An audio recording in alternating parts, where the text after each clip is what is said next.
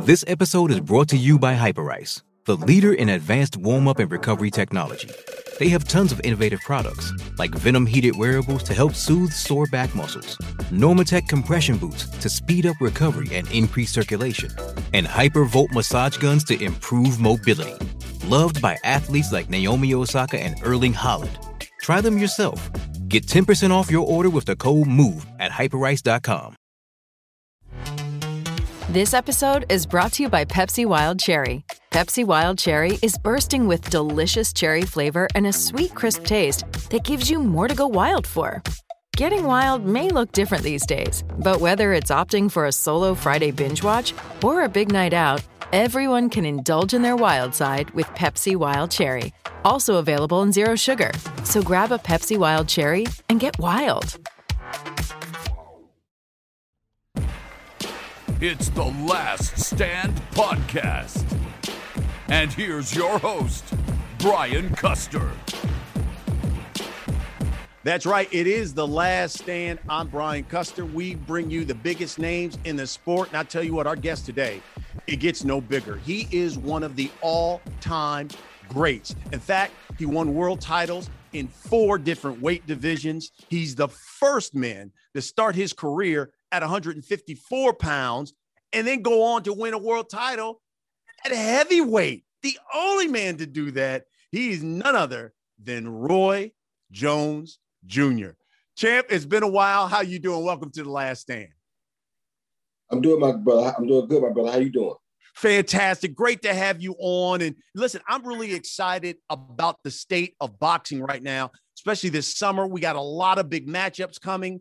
Uh, we just saw an undisputed fighter be crowned and Josh Taylor. What do you think about the state of boxing in the sport right now? I love the state of boxing. People get confused and they start taking things too personal, but I love the state of boxing. It's just that it's like I, I keep getting uh, accused of not liking Errol Spence. And I really like Errol Spence. I think Errol Spence is a great talent and a great fighter. And it's just like when you get two fighters to rise to the top, you get an East and a West, you want to see who's best. And uh, only problem I got is that I think he's the other top welterweight next to Terence Crawford, who has probably proven himself a lot more than Errol has. So it's like, I like to see the big dogs fight. And I'm not saying that I, I give Errol the advantage because I've seen Terence more, so I thought Terence probably has a little bit more experience, but that don't mean that Terence will beat her. I mean, he does have the experience factor going in. But I'm like every other boxing fan. When one gets hot over here and one gets hot over here, we want to see who's the best. And that's what boxing has lost nowadays. So what Josh Taylor did, that was that was really good for boxing because that's all we're trying to find out. Who's the best? Why they talking about hating and who I don't hate nobody. I don't really have time to hate them, but I love the sport too much to hate people. What I do is I'm such a, a well-rounded person is that to that to the point that Phil Mickelson won, was the oldest person to win a, a PGA thing last weekend for his golf course. I'm not even a follower of golf, of golf. But since he did that, you know what that did, right? That little fire back, fire back at me said, well, wait a minute, man. If Phil can do that, then why you can't go ahead and get that cruiserweight title that's been so lonely evading you that you can't really seem to get to? But uh, Phil just gave you hope. Look what Phil just did. Phil just became the oldest man to win a, a, a big a major on, on, tour like this. So it's like, yeah, the oldest person to win a major tournament. So I'm like, wow, and I don't even watch golf that much. You feel me? So it's like, man, that really got me started. So as you know, I got right back in the gym yesterday with working out, just just for, just because he inspired me to work out. You know, but the state of boxing is in a good place. It's just that I don't like the fact that people always take what I say and turn it as though I don't like somebody or it's hate. It's not that at all, man. It's just that I'm from the old school. You know, people think a lot of people think I hate LeBron James. I don't hate LeBron James. I probably probably believe more in, about LeBron James than LeBron believes about himself. Because what I really believe is that had you stayed in Cleveland and persevered through those hard times, as good as you are, you were still going to get yours because you God gave you what it takes to be a cornerstone. You didn't have to go join with another cornerstone. You had enough to be your own cornerstone. When you left and go join another corner, cornerstone, it's like you cheat the game almost from the old school. New school it's not that way. So I understand that too. But old school, if we did that, we cheated the game. You feel me? So it's not that I don't like LeBron James, just the way he did it was not what I was used to because I'm from a different era. So quite naturally, I get, you know, tossed back about that. But I think LeBron is one of the greatest specimens to ever touch the basketball court. But even in biblical times, you have to be able to persevere. If you can't persevere through tough times, then you're not really that person that God puts us here to be because God tells us that we must persevere. God gave him so much that it was just a matter of time before he persevered. Now I know he had a lot of other things, off course issues too, and but I can't really say I know about all that. So those things probably played part of it too, but I don't know. But just that was always just that I was used to the Michael Jordan era, the Michael Jordan way, the heart, the the, the, the, the I heard Dr. J and Dominique on TV, and they said the, other, the, main thing about the old school was that we wanted to know who was the best. We couldn't put two best together and y'all go play the rest. No, no, no, no, no. We want to know who the best. You get you in your squad, you get you in your squad, I'm get me in my squad. We gonna find out who's the best. And the way we find out that is about how we manipulate our squad as far as how we teach our guys to play together.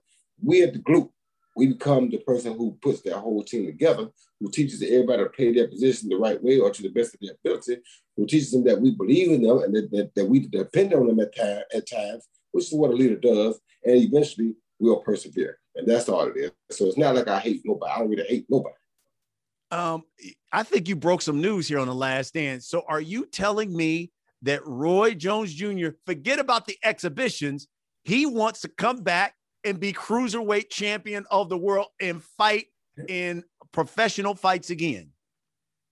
Yeah, Mixon has really inspired me. You know, I'm just thinking, I ain't, I ain't made it uh, official yet. I'm really going through that, but Phil really has me inspired right now. You feel me? He really has me inspired. And, and when I get really inspired, you know, I start making phone calls. And the right phone calls get answered, right thing might happen. You know what I mean? So I ain't saying yet, but I'm really inspired. Got it. Now let's talk about you because listen, we already talked about it at the top. You're one of the greats. You were voted, uh, obviously, fighter of the decade uh, in the 90s. In your opinion, what was Roy Jones Jr.'s best professional victory? Very difficult to say, very hard to say because there are so many victories that did so many things and that I was so multi-dimensional that I can go tell you why did this at the best, why did that at the best, why did this the best. Well, when you got so many things, who's to say which one was the best performance? Because you got so many tools and so many weapons. That's the difference in me and most other fighters. Now there are a lot of other fighters, especially old school fighters, who could do that too, but not a lot of fighters can go in and use the necessary tools to solve the puzzle of that particular night. You got to remember, I don't have to blow my own horn. In my prime, I ain't not lose fights. I didn't lose rounds. That's true. That's true. Because I was looking at, I'm like, is it James Toney? Is it uh, Ruiz? You know, was there one that you just said, yeah, that one was the one because that either that you know you look at the Toney that catapults you uh, Ruiz, yeah. that was uh, something that no one had ever done. So I was trying to figure out which one you would figure you would say would be the greatest win of your career. And the reason I won't say is because what you just described was you described the opposition. I don't look at the opposition. I look at me. And even the night when I fought Clinton Woods, that was a badass me. When I beat Reggie Johnson, that was a badass me even when I beat Jeff Lacy, that was a badass me. So I don't look at the opposition so much as I do look at who I was that particular night. Now, the night I fought Montell Griffin on the second night, that was a different me that I only saw one time in my career. That dude was unique. That dude came to hurt. And I usually don't do that in my career because that's not what I box for. I box to entertain and to win, to give people something to look at. I don't box to hurt people. That night, I was out with hurt in my mind. And that was a dangerous dude there. So that's probably one of the most dangerous nights I've had in my career. Because if you would have told me that the hook I hit him with was going to tear his head off and kill him, I would say, well, that's on him. He should have he should have kept his mouth shut. That's how bad I was that night. But I've since gotten over that, and I tried never to revert back to that person. Because if I was the person that ever killed somebody in a boxing ring for real, I probably would never want to fight again. So it's mm-hmm. like I try to revert from being that person because that's not my intent. Just that I gotten robbed of a gold medal already. Then it gave him my title, gave me my first O, which I probably still wouldn't have. My only took away my O, which probably never would have gotten taken away had it not been for that night. They took it away on a disqualification, and it was really bad for me. Then when you after that, the guy goes out and talks like he beat me. You won my title with your face in the mat. Really? And you gonna talk about that? So I was just at a place that I usually don't like to go in life.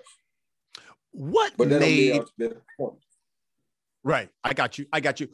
What made Roy Jones Jr. great? Roy Jones Jr. took probably six of the most outstanding guys in boxing that he watched along his time.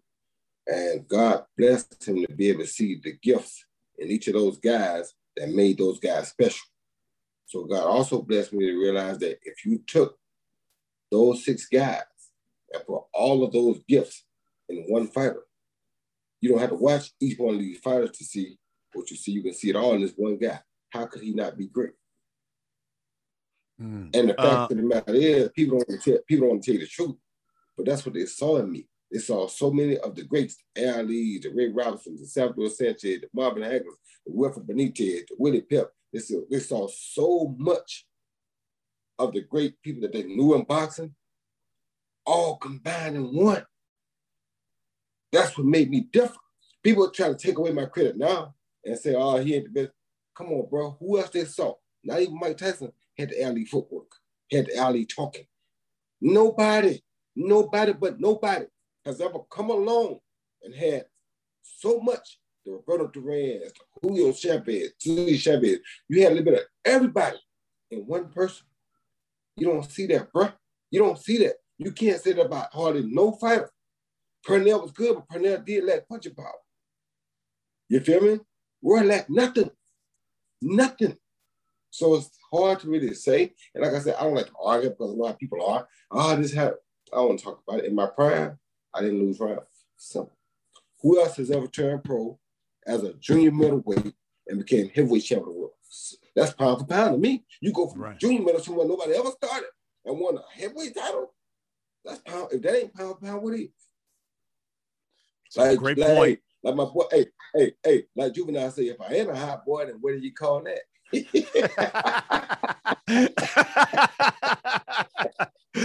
um, you talked about the the six fighters and you were basically all those rolled into one was there because you know you talk to fighters today and they say hey look man i looked at roy jones jr or i looked up to floyd eh, was there one guy that you as a kid that you looked up to that you said man i gotta i gotta be something like this guy here of course ali was that guy mm. but once i got further into boxing I realized that there were other things other people did that Ali really didn't do. I said, well, to be different than him, I gotta add all these other attributes. I can't just go be another Muhammad Ali. Ali ain't big on throwing body shots. He ain't big on uppercuts. He ain't a lot of different things he really wasn't big on. He wasn't big on flipping and rolling.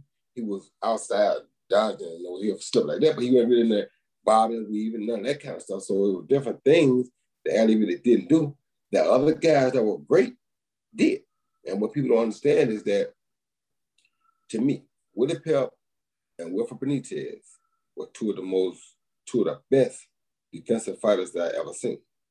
Then along came Pernell Whitaker, and I'd add him to that list too. But those were three of the best defensive fighters I ever seen. They use their feet, they use their head movement, they use their shoulders, they use everything for defense. There's a lot to be learned there, but people don't understand that. But I do, and I understood it. So I took those things that made them great too. It's even like there are certain things I took from guys who didn't have a lot, they only had one thing. And like to me, I'm not saying that bad about it, but to me, people know Eddie Mustafa Muhammad, but Eddie Mustafa Muhammad, when he was Eddie Gregory, had the best left level shot in the history of boxing to me. Hmm. So you know I had to take it. I had to take it. If Eddie Mustafa Muhammad hit you with left body shot, it was probably over with.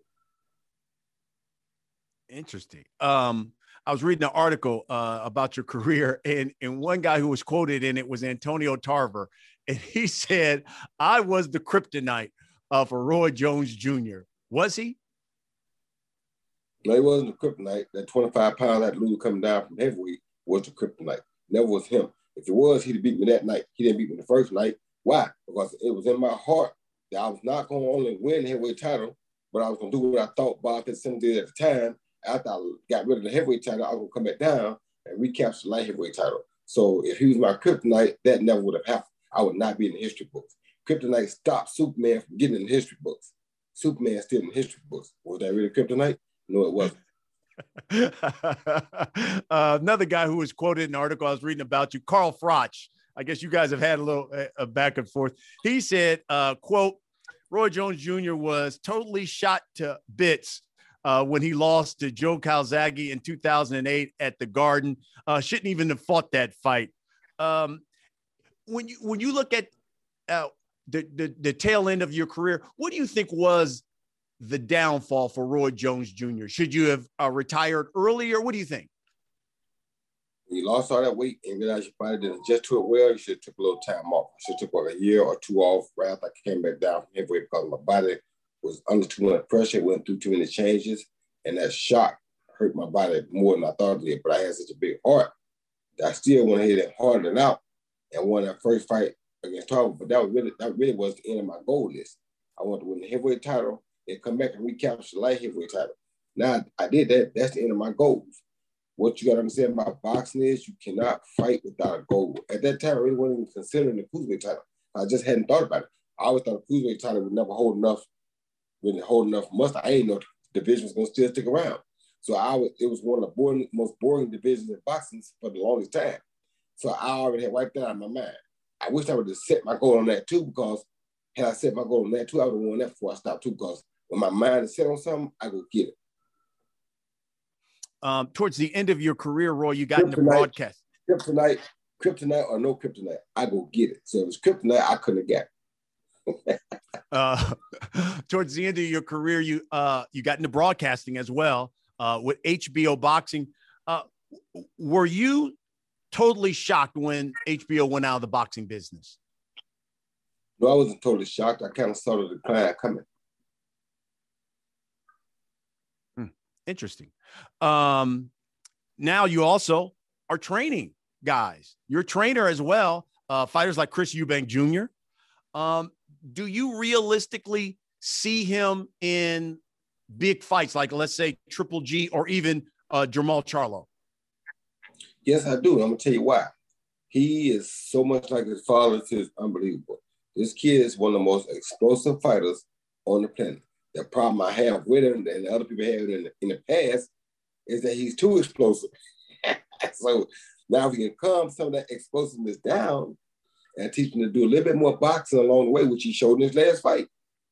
He could be something fun to watch because when he does turn on, he turns it on and you have to be able to really withstand some stuff to be able to weather that storm. So I know he can fight with anybody. As a matter of fact, we really want to out to fight Canelo. And I know he's a little bit smaller, but because of his explosiveness, I'm not worried. I was smaller than John Ruiz, but because of my explosiveness, it made up for it. So I know that Chris Eubank can really fight almost anybody he wants because of his explosiveness. But we do have to teach him a little bit more about that downtime. But right now, we won't we won't Triple G, but we'll take Canelo too because it's a great fight for us. And mm-hmm. that explosiveness is what gave, gave me the edge my whole career. Being explosive. He's highly explosive. And he's with a guy who understands explosives. Um, you got this exhibition thing really started when you seeing these uh, uh, great fighters now fighting again. You fought Tyson. You guys had like a million and a half pay per view buys. What was that like? What was it like now? Now that it's over, and you can look back on it. What was it like being in the ring with Tyson? It was the funnest thing I probably experienced as far as fun goes. I never thought that he would be as fast as he still is. I knew he would be as powerful as he is because he's just as powerful as he ever was. I knew power is the last thing to go in a fighter. But what shocked me was his defense. It's still very difficult to hit him if you don't want to be hit. And I got some of the most fastest hands in boxing. So if I have a problem hitting you, you, you better believe you're hard hit. uh, Triller is obviously now having some some some issues. You know, putting some things together. Obviously, Mike and him and him have a, a difficult. Was the experience with Triller a good one, or you know, Mike has has filed some legal things with from the financial standpoint. Did you make out okay with Triller, did you have some issues with him as well? We all we both had issues with him. How can he have issues with him and I don't? We both mm-hmm. had issues with him, and we still have issues with him. And it's things like like Ryan Kavanaugh called me personally, told me he wanted to do something extra because of the fact that the fight did so well. Did that ever happen? No. So it's all a bunch of talk, but nothing behind it. So it's like when people talking don't follow what they say they're gonna do, you lose confidence in me with me because I don't trust you if I can't trust your word. A man is only good as his word. Right now, Ryan Kavanaugh's word is no good to me. Mm. So Triller, I feel bad for him, but you're not good because you didn't do what you promised. I did my end. I held up my end of the bargain. Yep, my right knee gave out the week before the fight. I could easily say, you know what, I'm not gonna fight because I can't get ready with a hurt right knee. And nah, my, my team was like, no, let's go and do it. I said, all right, we're gonna tough it out, let's do it. We did. So now you're gonna say, well, y'all did. You, you know they told you you can't go out there and go for a forfeit knockout. We're gonna stop it. So okay, so we gotta do what we gotta do, but I gotta survive this Mike Tyson. The body shots he hit me with, internet could have took me out. If he took him to the head, it would have been even more dangerous like that. So it's like he threw shots that could have taken anybody out, including me, because them shots, I was sore for three days. You understand me? So that wasn't yeah. an easy thing. In. But it's like I understand, but you know, if you say you're gonna do something, just do that. That's all. And from a financial standpoint, did you get did you get compensated fully for, for that fight? But not fully. I got compensated, but not fully. Mm, interesting. That's the problem. Wow. Yeah, that's the real problem. Uh, you know, Floyd is doing this exhibition now with uh, YouTuber Logan Paul. Uh, his brother Jake has signed actually a deal with Showtime uh, to do a couple of fights. What do you think about these YouTubers making big money uh, in your profession? Well, you know, you feel bad for some of the guys that don't get to make the big money like that, that spend their whole life in, the, in this game like I did, and they don't get those opportunities. Uh, everybody don't get a chance to be a Roy Jones or Floyd Mayweather or whatever. But uh, at the same time, you can't knock a guy's hustle. So they're smart enough to use today's time, like I told you. Times have changed. You understand me? What LeBron did for today's time is okay. In my time, that really wasn't okay. But today's time, that's okay. Because look what's happening. So this thing, what they're doing, in my time, that wasn't okay. But in today's time, they can make that kind of money. Why would you tell them no? So today it's okay. So you have to kind of live with it you don't like it necessarily, but you got to live with it because it is what it is. If somebody like it, they paying for it. So why? Why you gonna sit around and hate it? You know? That's why I say you can't hate nobody. I mean, it's like I don't hate them for what they do. I mean, they can generate that kind of money. Good. Hopefully, some of these guys that hate them can get lucky and beat their opponent one day, and maybe they can make a little bit of money. You know what I mean? So I wouldn't hate on it. I would figure out how they do it try to figure out how I can go about doing something like that to get myself to that status so I can do it now. Because they're showing you a different way to do it, or try that different route that different route obviously it worked. Because you were so successful in the first one we saw, will Roy Jones Jr. fight in another exhibition? And if you do it, who do you want to fight? Well, I don't know if I'll fight another exhibition. I told you, Phil Mixon just changed my mind. So my mind's in a whole nother place today. I mean, Phil got me, Phil got me hyped looking at some medicine counters, you know what I mean? Yeah, got me looking at my my Tylenol a little different today, you know. so I don't know. My my Flexall and my them bottles starting to look look good today, you know what I mean? So yeah, made me waking with a whole new attitude today, you know. So we, we gotta see. I ain't sure if I want to do an exhibition. Yeah, got me ready to go to walk. you heard me? I love it. I love it. Uh, Roy, let's talk about uh, quickly some of these fights that are are are coming up here this summer. Uh, let's start with the one that is going to go down in July. Uh, Deontay Wilder, uh, Tyson Fury three. What do you think is going to happen there in the trilogy? Well, all depends on what Deontay Wilder does. If Deontay Wilder has made adjustments, then Deontay Wilder can win the fight. If he does not make adjustments, he won't win the fight. It's just that simple. Uh, so we can't really call it until we see what Deontay Wilder has done. I mean, the first fight, after the first fight, Tyson Fury made an adjustment. That adjustment proved to be too much for Deontay Wilder. So after the second fight, will Deontay Wilder make an adjustment, or will he come with the same game plan? If he makes an adjustment, will that adjustment be successful? All those are the questions we have to ask. But we don't see him training. We don't know what he's doing, so we can't make that assessment just off of what we know because we don't know enough. So I can't tell you who I think will win the fight right now. Right now, my, my mind would say you got to go with Tyson Fury because he won the last. But if if, if, if Wilder can make right adjustments, Wilder hits so hard that he can change any, anybody's night in any given second. So if he makes the adjustments, then anything can happen. But uh, right now, you got to go Fury off top. Uh, Errol Spence and Manny Pacquiao are going to get it on uh, for supremacy, obviously, of the welterweight division uh, in August. What do you see happening there? Well, what I see happening there is that if Errol can take Pacquiao's punch, Errol should win the fight easy because Pacquiao is not what Pacquiao used to be, of course.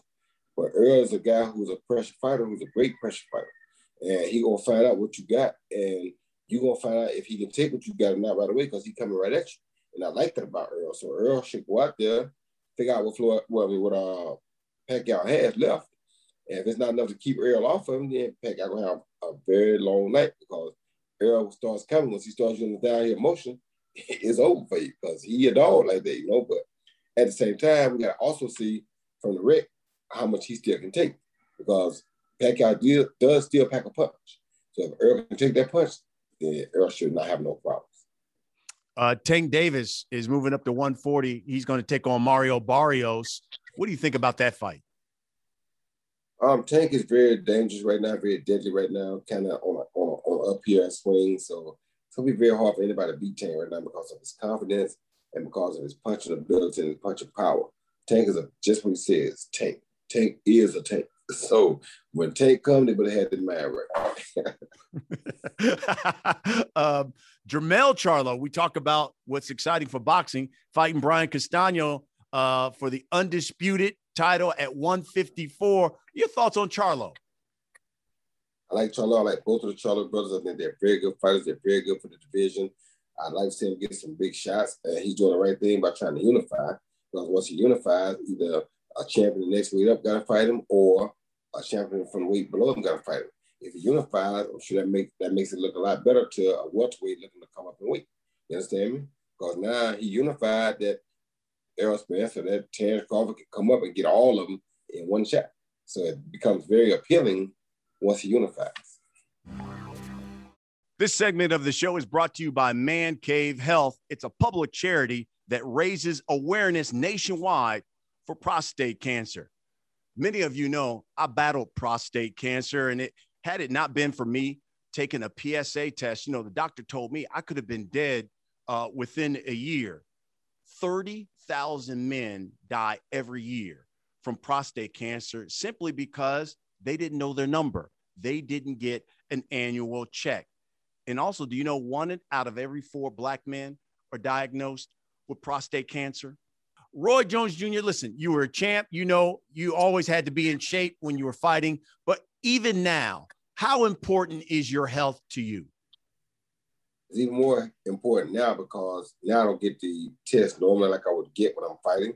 It's important that I take it upon my own self to go out and do things and make sure I take care of myself on a daily basis, make sure I go get certain tests done when it's time. Uh, it's my job and my responsibility and my duty and my obligation to my family and my fans to go out and stay healthy because I built a persona that was about being a healthy athlete who didn't smoke, who didn't drink, who took care of himself. So you can't let that persona die now. When they see me now, they must know that, hey, Roy still takes care of himself. Look at him. He's in the gym. He beat double in ball with guys sometimes. He does this, he does that. If he has knees, he still be kidding on the basketball court with knees kind of sharp. You know, it's all good. and, and, I love to hear that you get an annual check. Uh, what do you think that we can do to make sure that men, just like you're doing, um, get an annual test and, and make sure they get a PSA test every year? Well, I think it's really important to have like uh, communication. Communication is the main thing. And there are doctors who have friends, and you know everything is not about a dollar. Sometimes you got to do things that may not get you money, but it may get you something else. It may get you a blessing from God, which is much more important than any money you can get. So, like at the pandemic, I never would have probably went in the ring with Mike Tyson at 51 years old because I just know that's a dangerous thing to do. But since it was an exhibition and people at the pandemic had nothing to do, I'll take that risk and sacrifice that gamble and go make myself get up every day and get in shape and do the best I can so I can give y'all something. Because right now, with the pandemic, when the pandemic was going on, we had nothing. So I sacrificed myself to give something. You understand me? And so we have to sacrifice some time to give a little so that it does a lot for the whole mankind, not just ourselves. So people that are doctors and that do these type of checkups should have time to talk to people about it. And guess what? If you did 10 friends and one or two of them friends found out something that helped them, and they spread that word to the rest of their friends. But them 10 friends spread with 10 friends, for long that's 100 friends who know about this stuff now.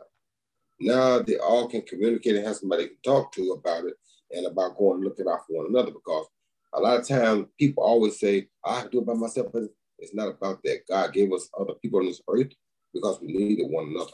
God created woman because man was not happy alone. You understand me? We always try to wipe that out and forget about that, but that's what happened in the beginning of time, according to the books that we read and according to the Bible that most of us go by. Like, well, a lot of us do. So it's like, if that's the case, you have to be, well, I try to say that without offending people because people are so sensitive nowadays to everything. Any little thing you say is offensive to somebody. And I already care what nobody does. It's not my business what everybody does. I'm just speaking from my point of view. I'm not trying to influence or convince nobody that they're wrong. They're right. I don't care what you do.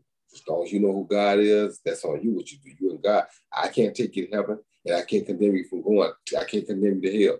So it's not my job to judge you, but I can give you my, if you ask me a question, I can tell you my output on that question, my inner feelings on that question. So I feel like we all start coming together and communicate with people. And like those are the type of things that men should be able to do together because men have that conversation together.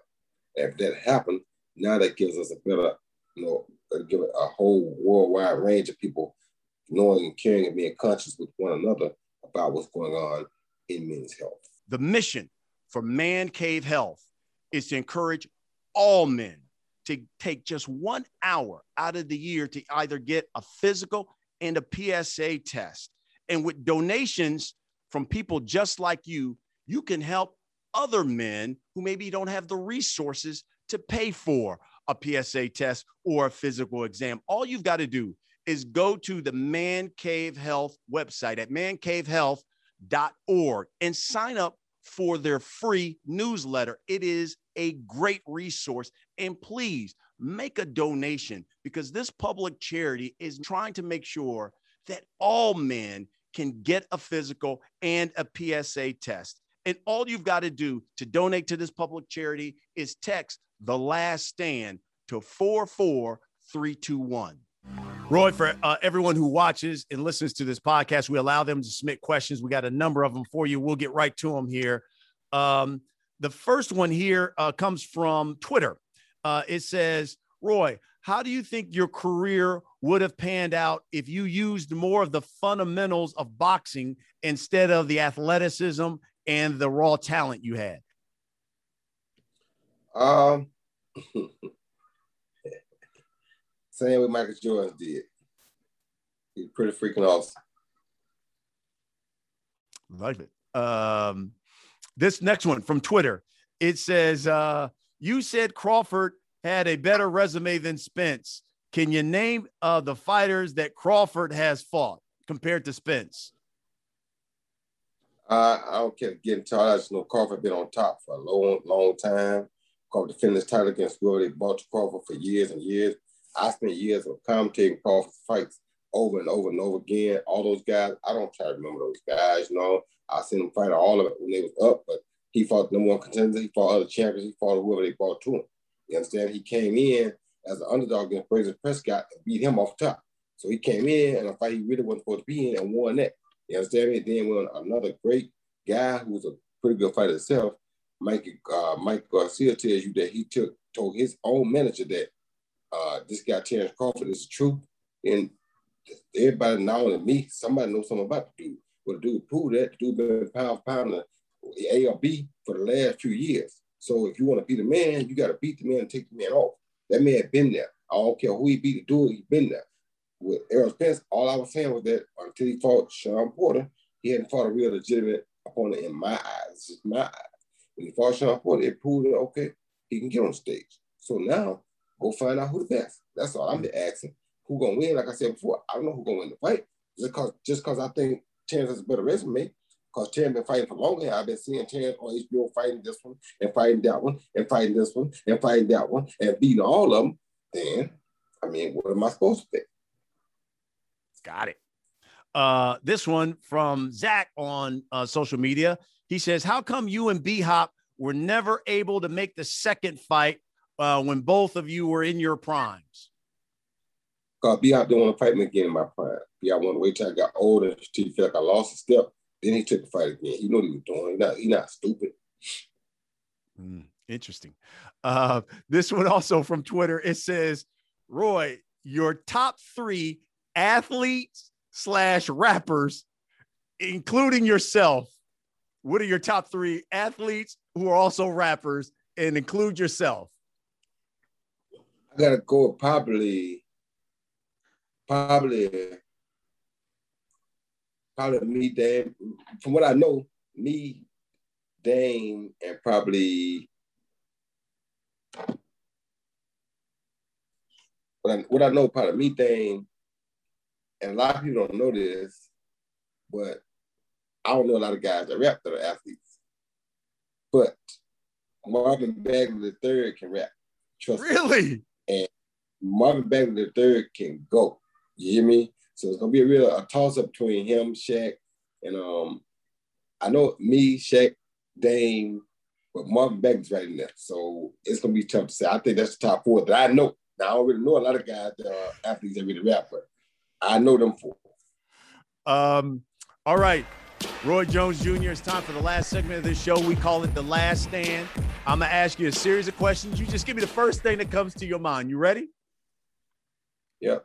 All right, here we go.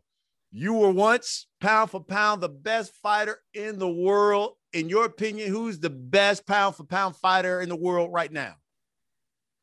Toss up between Terence Crawford and Canelo Alvarez. Hmm, okay. Uh, who's on the Roy Jones Jr. Mount Rushmore of great fighters? How many is on Mount Rushmore? Four of them. Uh, you got to put Muhammad Ali, Sugar Robinson, Salvador Sanchez, and it's a lot more I could put, but I'll probably put Roberto Duran. Oh wow! How about that? The hands of stone. Okay, okay. Uh, is there any fighter out there right now who reminds you of yourself? Uh, it's a couple. I see. It's a lot of fighters that see a lot of things in, but nobody that's totally like me. But I don't expect to be a total another me. But I do see a lot of things and a lot, a lot of guys that remind me of things I do. Yes. Okay. Uh, and it's something that we kind of talked about at the beginning. Which one would you say uh, was the win you were most proud of? Was it beating James Toney? Was it beating John Ruiz? The rematch against Montel Griffin. Montel Griffin. Ah, yeah, I got you. Okay. Okay. Uh, last but not least, is Roy Jones Jr. better broadcaster, trainer, or promoter? Fighter. Ah, oh yeah, that goes without question. Great answer there. Listen, I've been wanting to do this for a while, brother. I really appreciate you doing it. Um, it, it's uh, it's always great. It's always love when I see you, man. I just want to say thank you.